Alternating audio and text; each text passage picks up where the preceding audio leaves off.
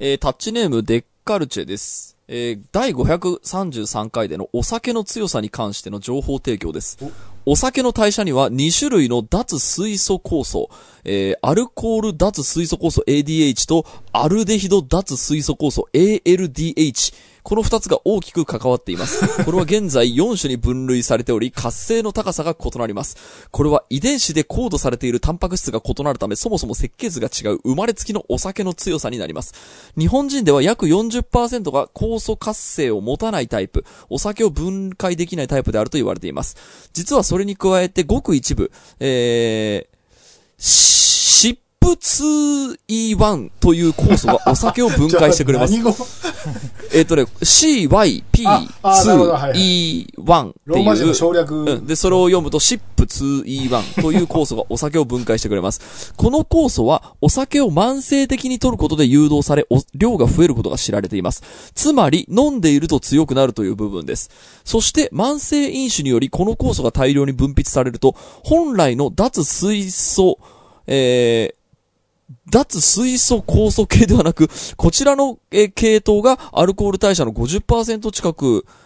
を、えー担うことが報告されています。えーしかし、この SIP2E1 による代謝系は、細胞障害を起こす活性酵素を再生、えー生産し、えー肝障害を起こします。通常の、えー ADH による反応で産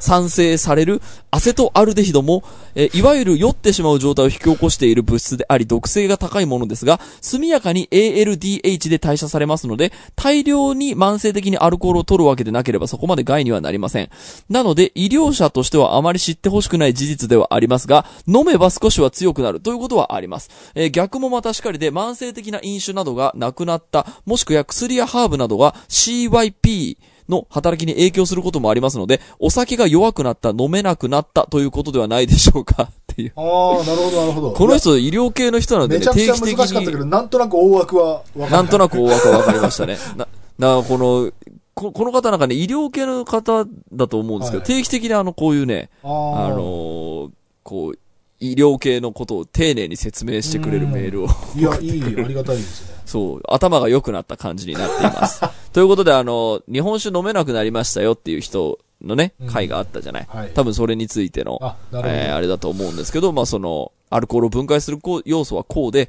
えっ、と、それ以外にも、えっ、と、実はこういう働きでアルコールを分解しているということが人体にはあって、うん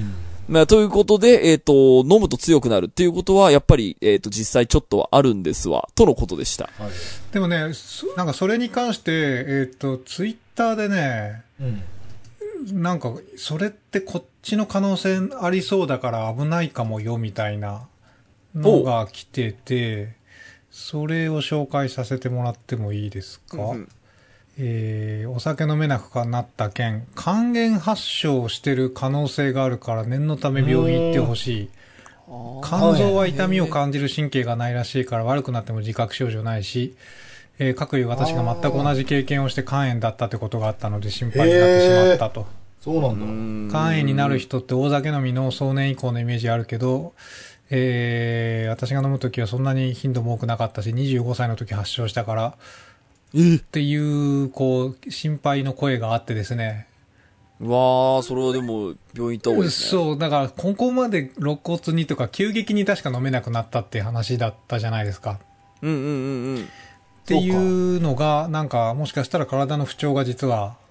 や起ばー。こってるかもよという指摘。やっぱり定期的に診断行った方がいいね。まあでも、完全なる体質の変化っていうのが、なんか確かに、病気の可能性ってあんまり思わなかったけど、うわまあ確かに言われりゃそうかもなという。そうかもなと思いますね。確かにね。はい、ということでね、お酒飲めなくなったってもしかしたら体調ね、その、にね、不良になってる可能性もあるんで、ちょっとぜひ、そうなえーとね、うん一回調べてみるのはでもいいと思いますよ。やっぱ医者最高ですかあ、ら。医者行ったら本当に。の回をね、聞いてもらえる。そう、い医者絶対頼っといた方がいいですから。はい。ということで今週も始めはいます。。田代智和と。田淵智也の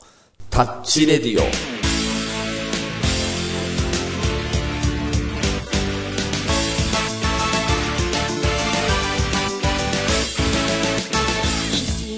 改めまして、こんにちは。田代智和です。改めましてこんにちは田淵智也ですこの番組は作曲家田代智和とミュージシャン田淵智也がお送りする閉塞感ダハーレディオでございます。今週もですねタッチメール、えー、とたくさん来てるのであのやっぱイベントの時に、えー、とやっぱ募集したこともあってうん、それも結構ね溜まっててとてもあの良い感じで消化ができそうなので、はい。読んでいこうかと思いますよ、今週も30分間あなたの閉塞感をダハタッチ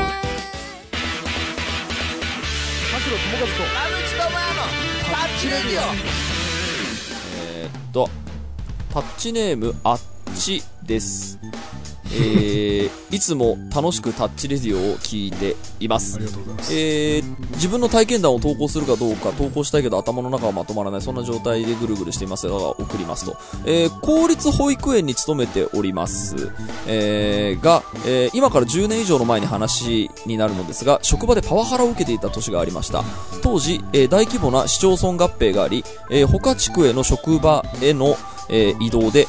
それまでの価値観や働き方が大きく覆されたり否定されたり違う人が同じことをしても何も言われないのに自分がすると全否定されることに随分悩んだし周囲の人たちから孤立させられるような状況に消えてしまいたいと思いながら過ごしていました。思い返すとメンタル的にかなりギリギリだったとゾッとします、えーそんな状況が少し変化したのは、えー人事異動により職場が変わったことです。体調不良を人事に伝えたことで1年で移動することができました、えーその後も随分長い間ネガティブなレッテルを貼られた後ろめたさがあったり、えー辛い状況がフラッシュバックしたりと PTSD や人間不信に苦しめられていました。状況が大きく変わったのは懐の深い上司、えー過去園長の下についた時です、えー自分たちの職場では花形と言われている年長時の担任を任せてもらったことで自分の強みを発揮でき周囲から認められる機会が増えました。何より自分の考えは筋が通りつつも職員に公平誠実に接する姿、えー自分、えーも間違うことはあるから間違ったことをしていると思ったらすぐに教えてほしいと言える、えーその園長の姿に心の底から信頼感が湧いてきました、えーそんなスーパー上司に褒められたい、えーあ認められたい貢献したいとやる気が湧いたので人の動かし方や接し方人間関係って本当に大事なんだなとしみじみ思いました、えー自分の体験もりハラスメント問題には敏感になっているのですが先日ニュースの特集でやっていたネットフリックスが行っているハラスメント防止講義リスペクトトレーニングは、え非常に、え興味深かったです、え私の見地としてはハラスメントは人権侵害なのですがはえーハラスメントをする側、される側にあえて分かれて田代さん、田淵さんが討論するのもおもし面白いかなと思いました。ということは、あの、イベントの時にですね、あの、ディベートを、ああのーするお題を送ってくれって言った時にもくれたメールなんですね。で、その、えーパワハラをする、えーされるというのに対して、この、討論をするって、ちょっとあのー そういう提案があったんですけど、まあ、あの、イベントでは取り上げなかったんですけど、あえて読んでみましたという、ちょうどなんかこう、私も、あのーなんですかね、たまたまなんかその読んでる本とかの影響で、そのパワハラというものは世の中にはめちゃめちゃあるなっていうのを、すごいこう考えていて、まあ上司には上司の理屈があって、部下には部下の理屈があって、これはもうケースバイケースで環境によって違いますわと思うけど、でもやっぱりもう今のね、教育論の研究的にはパワハラ的な、あのーその部下への当たり方っていうのって、誰も幸せにしないっていうのがもう出ちゃってるから、う。ん、これ世の中が変わっていかなきゃいけないけど、やっぱね、あの多分先週話したあの、ね、サブスクに踏み切れないみたいなものともしかしたら一緒かもしれないですけどあの、まあ、そういう上には上のなんかその理屈み理たいなも屈というよのが、りはやっぱりうんロジックと感情論のぶつかりみたいなのはもうあるよね。うん、俺はこのやり方でやってきたみたいな。あそうね。そういう成功体験もあるだろうし。あとやっぱり未知のものに乗りたくないっていうものもあるだろうし。まあいろんなことがあるよね。なんかあのだから別に僕その人を絶対否定したいとかそういうつもりはないですけどその広い視野で見るとあこっちの考えもいいから取り入れなきゃみたいな時にやっぱ情報って結構もういっぱい世の中に出揃ってるのでさっき言ったそのじゃあ部下を育てる時って、えー、とこうすると、えーこうした方が伸びるよっていうのって結構もうあのなんとなく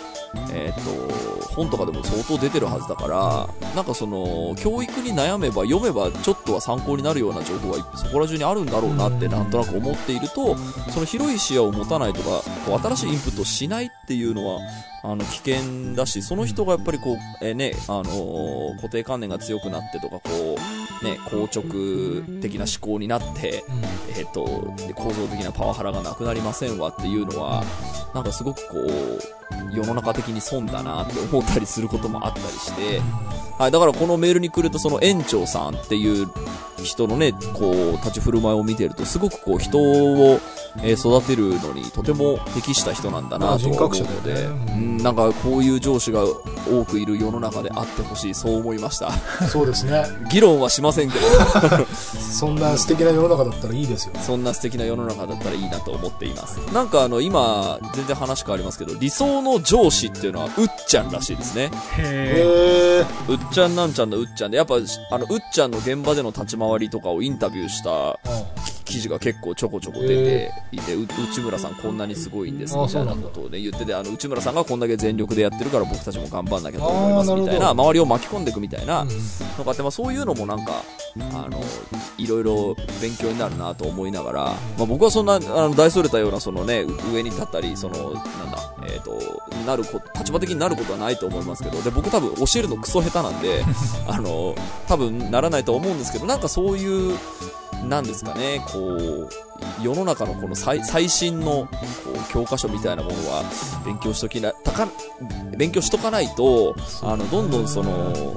なんだろう、置いてかれちゃうというか、その失敗するまで気づかないと嫌だなってすごく最近思っています。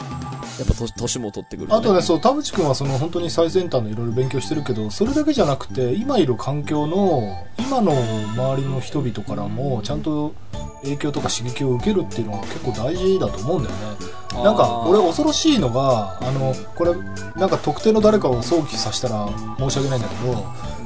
結構ね、あの、インタビュー記事みたいなのでさ、その学生時代の、その上下関係とかね、スポーツ部にいて、そ、そこで自分の人格が形成されたみたいな、なんか、うんそれで今もやってますみたいな人がね、いや、20代、まあ、26、7だならいいけど、40代とかでもそれ言ってる人って俺マジやべえなと思うんだよね。その、え、そっからアップデートしてないのっていうか、なんか その、そうね。その後社会出てからの大きないろんな刺激とか人間関係から影響を受けてないのこの人ってちょっと、うん。ちょっと怖さを感じるんだよ。はいはいはい、はい。いつまでその学生時代の遺産でやりくりしてんのって ちょっと、で、その人たちが上司になると多分こういう、その、いやべえ上司になるんだようね。ん。永遠にアップデートしたくないぜ。そうね。永遠の少年みたいな。僕ちょうど、うん、そういう、なんだろう。ま、まさにちょっと先週か先々週からマインドセットっていう言葉を何回か使ってますけど、はいまさにそのマインドセットって本を今読んでて、まあとにかくしなやかな思考回路ではないと、はいえっ、と、人を育てたり成長はできないのだって書いてあって、はいはいで、僕あの、さっきね、田代さんおっしゃってくれましたけど、僕すぐ人の影響を受けるとすごいコンプレックスだったんですよ。俺自分ってものねえなーって思って、すぐ人の、こう、あれに影響を受けんなって思ってたんですけど、まあ、結果、うん。なんだろうな、えっ、と、それで、なんとか 楽しいや、だからくできそれはアップデートっていう意味ではめちゃくちゃいいことだと思うよ。いや、そう、結果なんかちょっと自信になったなと思って、その本読んどいてよかったなと思ったのが一つと、あともう一個何言おうとしたんだっけ？影響。あ、そう、この間ね、僕、あの、まあ、とりあえずちょっとクリエイター系の人から、10個ぐらい下の人からちょっと相談を受けたときに、まあ、すごくこう、壁にぶつかってます、どのこうのって言われたときに、なんかそういうことがあったとき、田淵さんどうしますかって言われたときに、えっ、と、僕は何個かまあいろいろ長文で答えてたんですけど、その中の一個が友達を頼るっていうことを普通に言ったんですね。うんで、僕最近やっぱそのすごい感じていて、それ結構ちょっと前のチャッチレディオで話したと思いますけど、あの、いつの間にか私その友達があの少ないわあのわけではない、うんあの、と多い人になった。で、僕やっぱ10年前ぐらいは多分僕も友達少ないことを売りにしてたんだけど、その、友達がいないと影響を受けないから、えっ、と、その人が、あの、仮に権力を持ったとしても、結局、その人として、その、ちゃんと、えー上に立つ時に、えー良いことにならない可能性の方が大きいああ、確かに。かもしれないっていうことをまあ考えて書いたときに、なんか結構その、人を頼るとか人に影響を受けるみたいなものを、その、なんだろう、10個下の人にこう教えたりしてるっていうのは、なんか俺、なんか、人生変わったなっていうのがすごいね。いや、結構その、なんだろう、もし、なこういう意見がぶつかった時どうしますかみたいな質問だったんですけど、もう嫌なことがあったら友達を頼るとか、その友達にとりあえず聞いてもらって、友達から出てくるポロッとしたやつを参考材料にするとか、なんかあのーで、その時に、僕友達いませんっていうのは通用しないっていうか、その友達いませんわなんていう人が、じゃあもしね、その、上の人になった時に、えーっと、それって人望ないってことじゃないですかっていう、えーっと、ちょっと言葉書いちゃったりしたんですけど、はいまあ、ちょっとね、ちょっと強めに出ようと思って強めに書いたところもあったんですけど、なんか、とはいえ、結構僕、それで友達に救われてきて今あるなと思って、まあ別に、だから僕は偉いって言うつもりは全然ないんですけど、なんか、あの、ちょっとこのメールからちょっとはあの離れちゃいましたけど。いやいや、そんなことない。うんいや、その偉さじゃないけど、確かにね、俺もね、友達の気配を全く感じない人は、なんて言ったらいいのかな。尊敬できないまで言うとちょっとひどいかもしれないけど、うんうんなんでって思う。え、ななんか、なんかねそのザックバランに話す相手もいないのって、ちょっと、うんじゃあどうしてんの、って思っちゃう？その、そうね、だからちょっとだからその思考が硬そうな印象があったり、あと悪い影響を受けやすいような気もするんですよね。宗教にはまりやすいみたいなもんかもしれないですけど、なんか、近くにいた、えっ、と、人の、あの、参考材料が少ないから、友達の。うん。らそれでこう悪い影響を受けたりすることもあるんじゃねえかなって思ったこともあったりしたよ。あとその、うん。厳しい批評にさらされることが減っていくんだよね。その、結う局、ん。年功序列とかその偉くなっていくことによってうんダメ出しをする人が。もう家族か友達かしかいなくなるうんんうんだよ、うんそのでその中で友達がいないってなったらえじゃあ家族とかそのねあの伴侶とかからダメ出しされるのかってもうそこが最後の砦になってくるよね。ただ年を取れば取るほどさもう親が他界してたりとかになってくるから、じゃあ誰があなたにダメ出しするのってなった時にうん、俺は王様なんだ。誰も俺にダメ出ししないっていうポジションにいる人はやっぱり信用できない。うん、そうな。あこの人批判にさらされてないんだって多分。そうな。そう。だからもう自分の判断で誰も批判しないから、うんえっと、正しいと思い込んじゃってるっていうポジションでしょ、そう。でだからねそのそういう人がその、ね、パワハラをするように、まあ、なってしまったとして、まあ、このでその人がほら精神を病んじゃったって書いてるじゃない、この人が。でやっぱもうそうなったらもう離れるしかないと思うんですよね。そうね。でそれか自分がもうそのん。何でも言う友達になるかしかない。そうそうそうそうそう。だからまあそのこの人のなんだろう、えっと動きとしてはとても良かったというかあの、ね、この人結果幸せになってるわけだから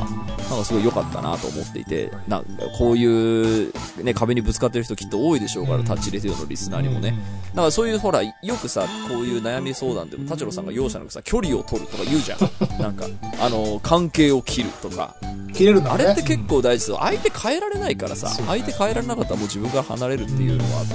ね、幸福度の、自分の幸福度のことを考えたらやっぱ、迷そうことなく選んでほしいですけどね。さあ、もう一通ぐらい行きましょうかしらね。えーっと、これか。これもちょっと長いですよ。えー、タッチネーム、辛くありたい参照です。えー凝ってんな 田代さん、田淵さん、寺さん、ダハタッチ。ダダハタッハタッチ。私は現在22歳学生ですが、最近お付き合いしている、えー21歳の彼との間である違和感を感じています。いわゆるマザコン問題です。前提として母親を大切にする男性はとても素敵だと思いますし、それぞれ家庭の事情もあるので全てを一括りにして問題というのは良くないということも分かっているつもりです。その前提を踏まえても彼と話していると時々親と思ってしまうことがあります。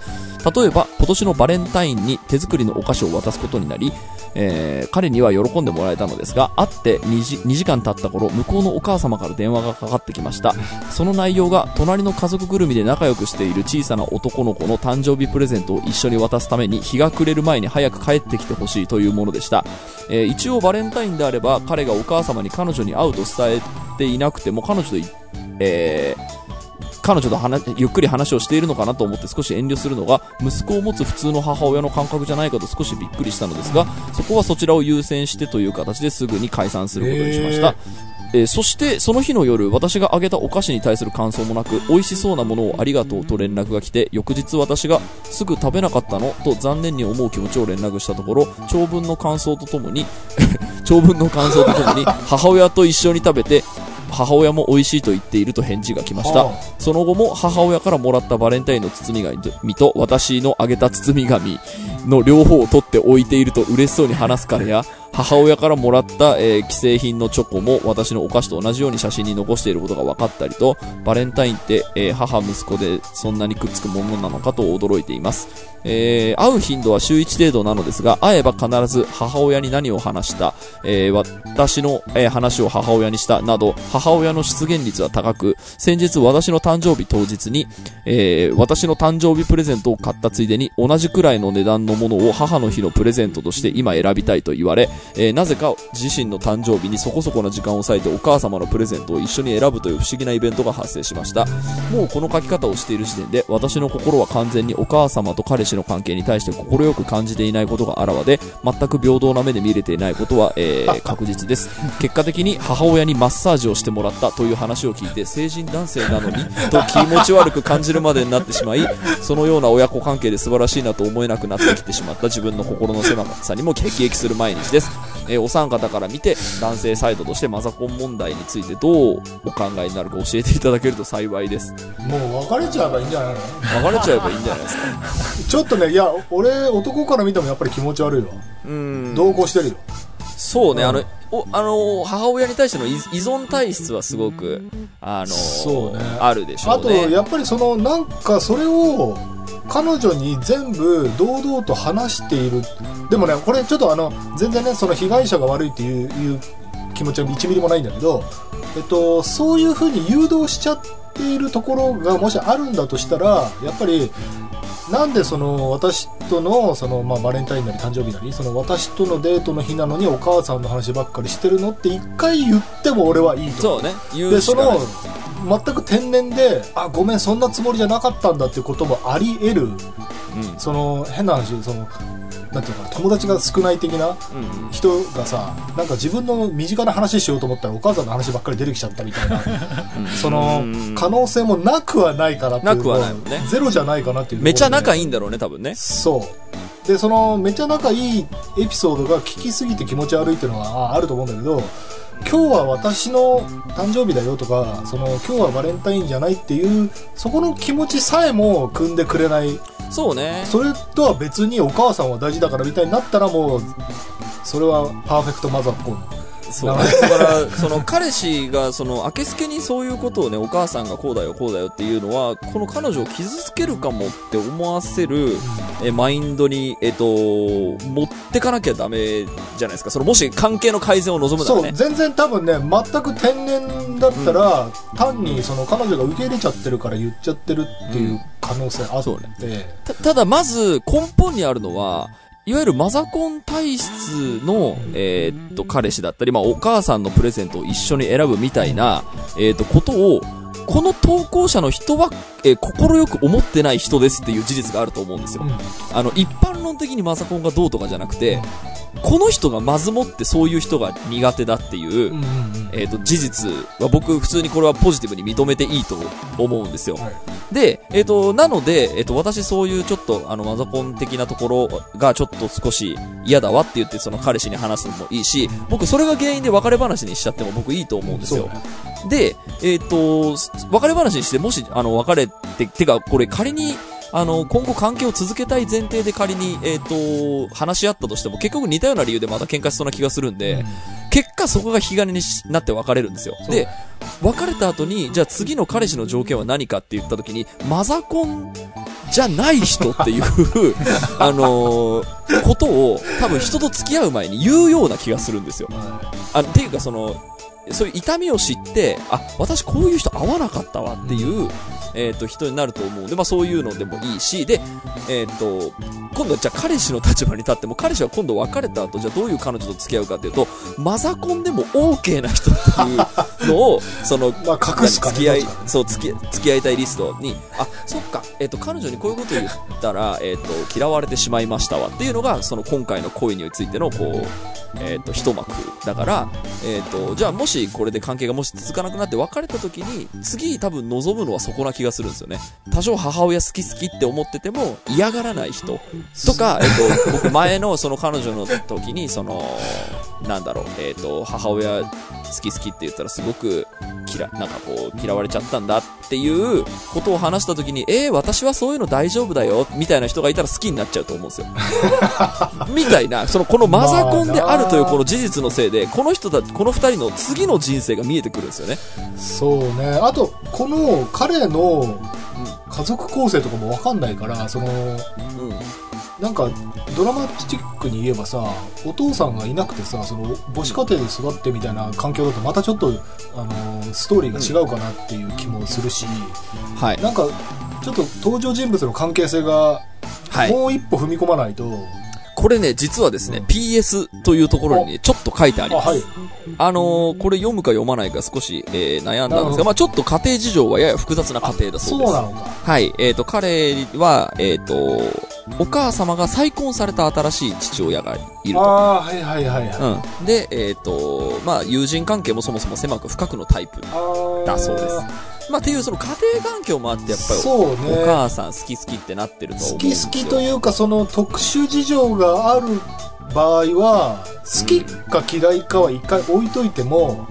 えっと、すごく気にしているんだっていうスタンスを取ってしまう21歳ぐらいはいるかなという気がする。うん。なんか自分はその、うんえっと、むしろ好印象を与えるんじゃないかと思って彼女に話している節すらある、そうっすよね。そのそんな複雑なところで育ったからこそうん。母を大事にしてんだみたいな、うんうん。そうっすよね。で、多分その、今後も付き合いを続けたい前提で一回そのマザコンについて一回話してみようって多分なったとするじゃないですか。で、話してみるんですけど、それでこの依存体質が解ける人っていうの僕少ないと思うんですよ。あの、少なくともその恋の間は。はいそれが本当にもう別れ話になりまして、結果別れましたってなったら、もしかしたら次は、あ、そっか、お母さんの話ってあんま言いすぎると嫌われることもあるから、えっ、と、ちょっと遠慮しようっていう、ちょっとマインドが、あの、変わることは別れた後にあり得るような気がするんですけど、あの、その人と付き合ってる時は一回その、怒られたとした時に、えそうなの？隠さなきゃいけないんだってなる気がするんですよ。なんかちょっとネガティブな意味合いで。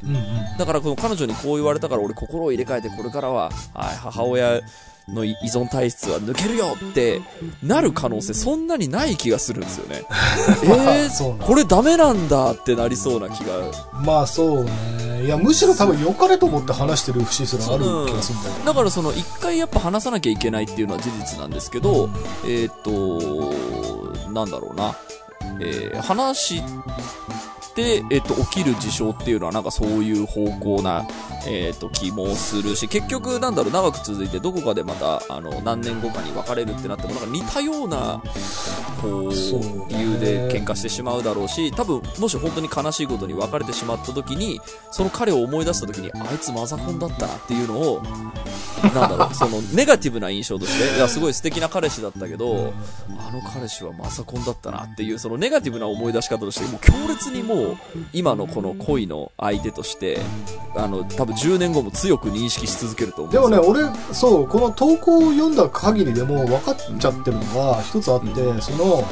そんな彼でも大好きですみたいななんか感情的な部分が抜け落ちてて その彼とマザコンの話に終始してるからもうこれははすでに冷めちゃってると思うんだよね、冷め、そうですね。うん。それ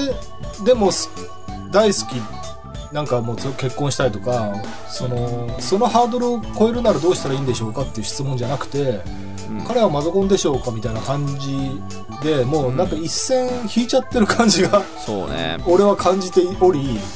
なんかもう結果は結論は出ているんじゃないかってな出ているようしな気ますけど。はしますね。本当にそれでも好きとか愛してるとか言って言うんだったらどうぞどうぞって感じなんだけど、うん、でちょっとそのこの投稿者の人を別に非難する意図はないんですけどなんか、えー、と普通にバレンタインの時に、えー、となんだろう彼女と一緒にいるのって当たり前じゃないですかとかそれを、えー、とお母さんが、えー、とそのしんあとなんだっけ、えーと知り合いの。その、そう、お母さんが息子を呼び出したくても、あの子バレンタインだから彼女と同棲いるからちょっと遠慮するわっていうのが普通じゃないですかっていう論調も、僕、これ、必ずしもそうそではないというかでねちょっとこの人の、うん、この人のバイアスも大きいなと思っていて、その、えーっと、そのチョコレートをその日に食べてくれなかったっていう時に、す、すぐ食べなかったことに関しての残念な思う気持ちがあるっていうのも、これ、必ずしも一般的ではないいやで気はするんもですそのもらっうんて目の前で食わないバレンタインは多分ありえないと思うよ俺は。そう、じゃあ後で後でいやその10分とかしか会えないならまだしも、うん。もらってわあありがとうっつって開けない？食べいやもしない一口も食べない。僕は、僕は開けます。僕は開けるんだけど、食べない。えっと、人によって、えっと、それをしない選択をする人も多いんですよ。マジで？僕ね、プレゼントもらったらすぐその場で開けるんですけど、あの、例えば、対バンの人から CD とかもらったらすぐその場で開けて歌詞カードとか見るんですけど、あの、それはなんかマナー違反だと思うからやらないっていう人も僕いるような気がします。それと近いような感じで食べ物に関しても、うん。えっと、その時には開けないっていうのもマナーなのではないかって勘違いしてる人。わかんないですけどね。それありえるかな？俺それちょっと異常だと思うけどむしろ。異常ではないと思いますよ。マジで？あの、そういう人もいると思う。いやいやもちろんもちろケースとしてはあると思うけケースとしては数としてそっちの方がいや、そんなことはない、そんなことは少ないよねあの、うん、開けた方がいいとちょっとレアケースだと思うけどな。でも、なんかその、この人が、その、なんだろう、お菓子に対する感想もなく、美味しそうなものをありがとうと連絡が来て、翌日私がすぐ食べなかったのと残念に思う気持ちを伝えましたっていう、この文章って、なんかそん 彼に悪いとこあるかね？いやでも彼がもしボディービルダーで糖質制限とかしてるんだったらもうね彼を間違えてる 彼にはプロテインをあげないとダメなんだ。いや、なんかだからすごく、その彼女も彼女ですごくこう、なんというか、彼にこう、なんだろう、彼を独り占めしたいまあわっていう、理想の彼氏像ね。うん、理想の彼氏像を独占したいという気持ちもあるような気もする。っていう意味では、そのこの人が悪いって言ってんじゃないよ。うん。だから非難する意図はないんだけど、マッチングが合ってないような感じは僕そうそうそうそう。単純にマッチングだよね。お互いの、ね、そう、だから自分が理想とする彼氏を抱きしめたいのに、その彼氏は自分に向いてると見せかけて、お母さんの方も向いていますってなると、そりゃ、やきもきするわな。まあそうだ,、ね、だから、その、次の彼氏に多分求める条件はそうなっていくと思うんですよ。その、うん私だけを愛してくれる人みたいなわかんないですけいやどね。全然そんな極端な話じゃなくてもう今の話でもう見えてるのは目の前で開けて食べて感想言ってくれて美味しいって言ってくれてお。母さんの話をバレンタインとか誕生日にしない人だよねそうそそう。そうんな男いくらでもいるよう。いくらでもいるむしろその今彼が特殊だから だから、その、もう、別れ話前提で一回、ふっかけてみるのは僕大事だと思っていて、これ彼にとっても大事なんですよね。ねあのーなんか、別れ話ぐらいでかいものとして多分投げかけないと、さっきも、さっきも言いましたけど、その瞬間にね、依存は解けないんですよ。ねあの、本当にそれが理由で振ったってなって、振られた後に、その男は多分気づくような気がするんですよ。あ、そっか、マザコンって嫌われることあるかっていう、あの、付き合ってる時にそれを言われて多分喧嘩したら、それを隠さなきゃいけないっていう、あの、自己防衛に働く可能性の方が僕高いような気がするんですよ。あの、直そうじゃなくて、それなんか言いづらいなみたいな、あ、そっか、この僕の価値観にを否定してくる人なんだっていうマインドになんかなっちゃいそうな。っていうかなんならその彼女が思っているマザコンっていうカテゴリーは多分彼は自分ではそう思ってないと思うんだよ自分自分は多分むしろそのもし特殊な環境で育ってるんであればなおさら自分は特殊な環境で育ったからこういうマインドだけどでもこれは俺にとってのノーマルだからっていうむしろ開き直りともは取れるようなスタンスなんだと思うんだよね。そうですね。で。その場合はやっぱり本当に単純にマッチングが合ってないっていうのと、あとプラスもう一つはまあお二人ともまだお若いので、えっと、その自分の生まれ育った環境を包み隠さず話して俺を分かってくれ私を分かってくれっていうのが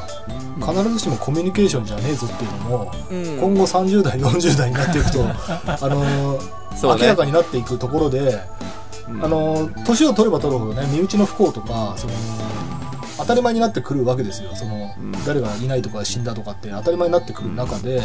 その自分は特殊な環境で育ったからとかっていうのはもう言い訳にならなくなっていくんだよね。はい。大人になっていくと。その21にだとまだそのそこを自分のアイデンティティの一つにできるかもしれないけどやっぱり4050の人がさ「いや俺は苦労したから」とかでいつまでも言ってるとさっきの話と一緒でそのアップデートしてねえなこの人いつまで昔の話で今のアイデンティティ維持してんだよって感じにうんなっちゃうんだよね。でこのその自分はそういうとちょっと苦労した環境で育ったからお母さん好きなんだみたい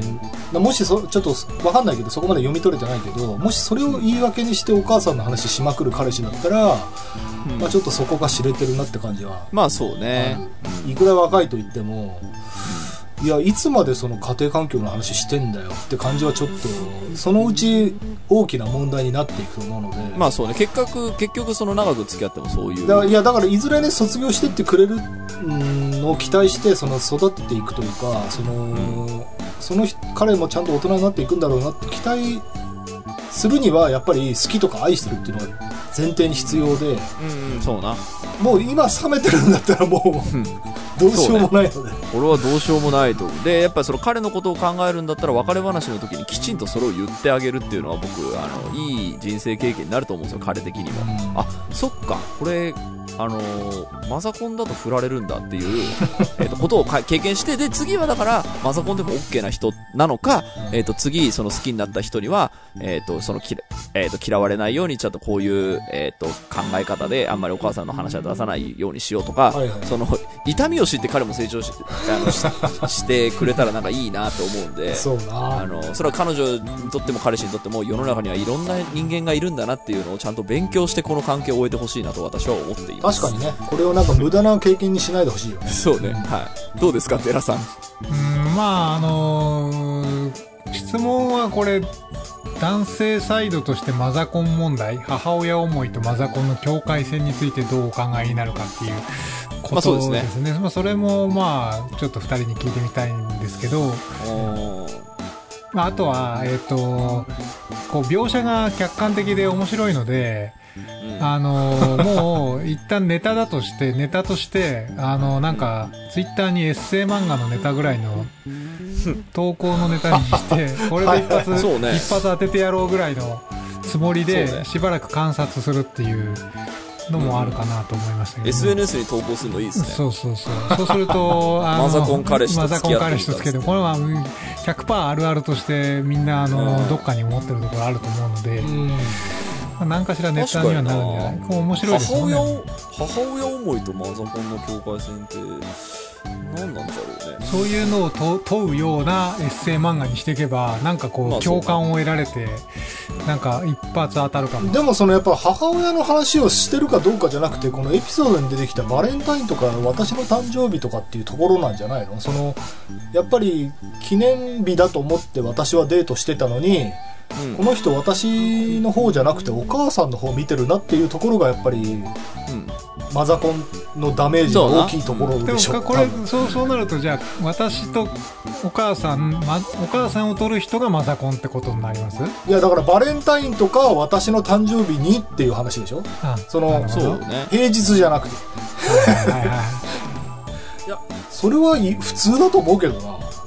なんで今日その話すんの？みたいなそう、だからその、マザーコンプレックスって要はだから執着ってことですよね。母親に対しての執着っていうことなんで、ちょっとだから病的な、あのーものだと思うんですよ。母親の言うことはどうしても聞いちゃうとか、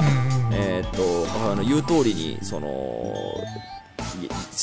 生活するみたいな人っているじゃないですか。はいはいだからその、執着が強いと、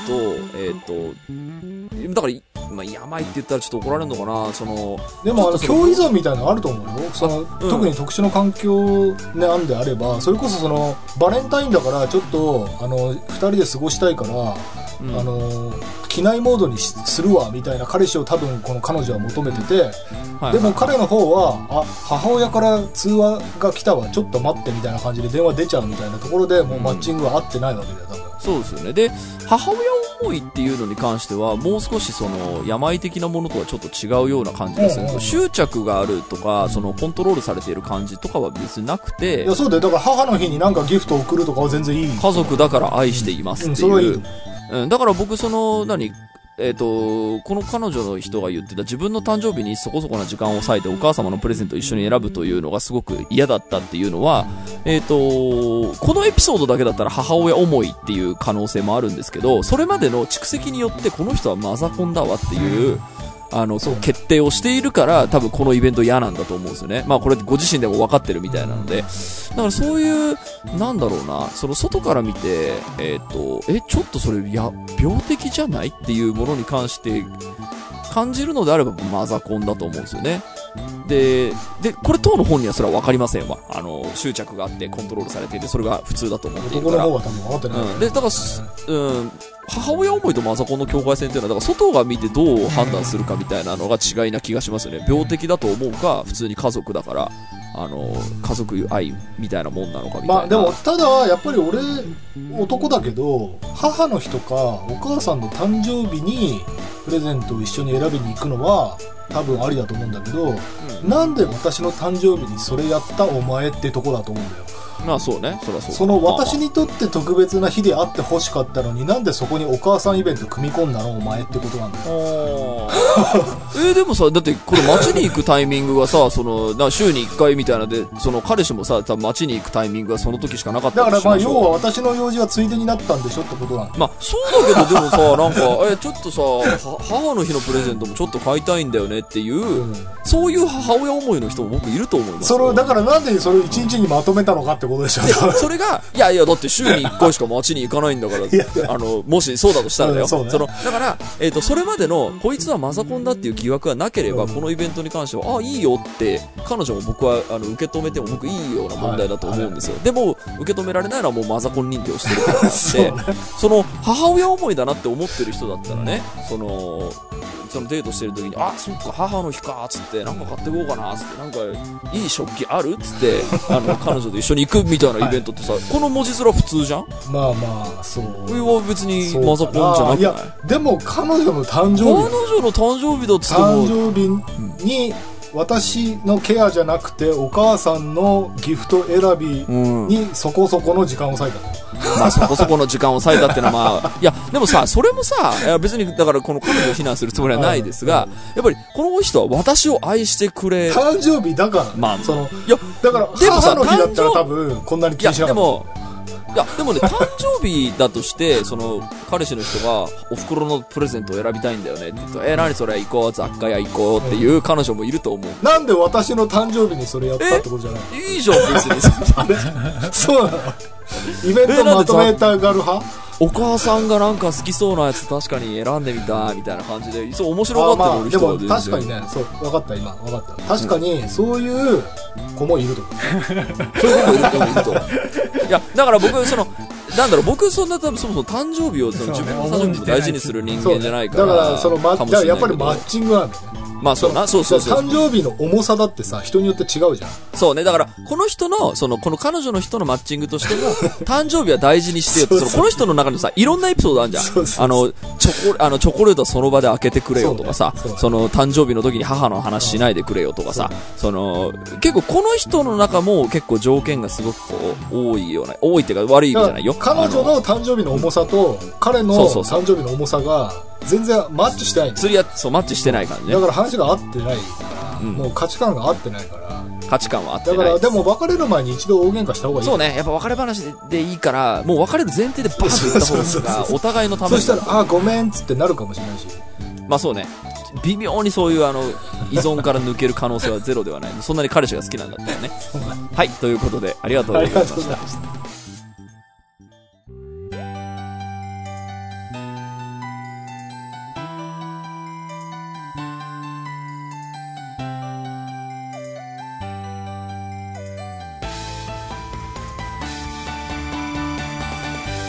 はい、エンディングのお時間でございます。今週もありがとうございました。番組のご意見、ご感想はブログのメールフォームよりお寄せください。タッチ2人に聞いてもらいたいことを大募集でございます。えー、e メールアドレスはタッチレディオアットマーク Gmail.com、tacchiradio アットマーク Gmail.com でございます。えー、オフィシャルツイッターの方もぜひチェックしてくださいということで、はい、えー、最後白熱しました。いや別にこれはあのね、メール来た時からこれは面白いよと思っ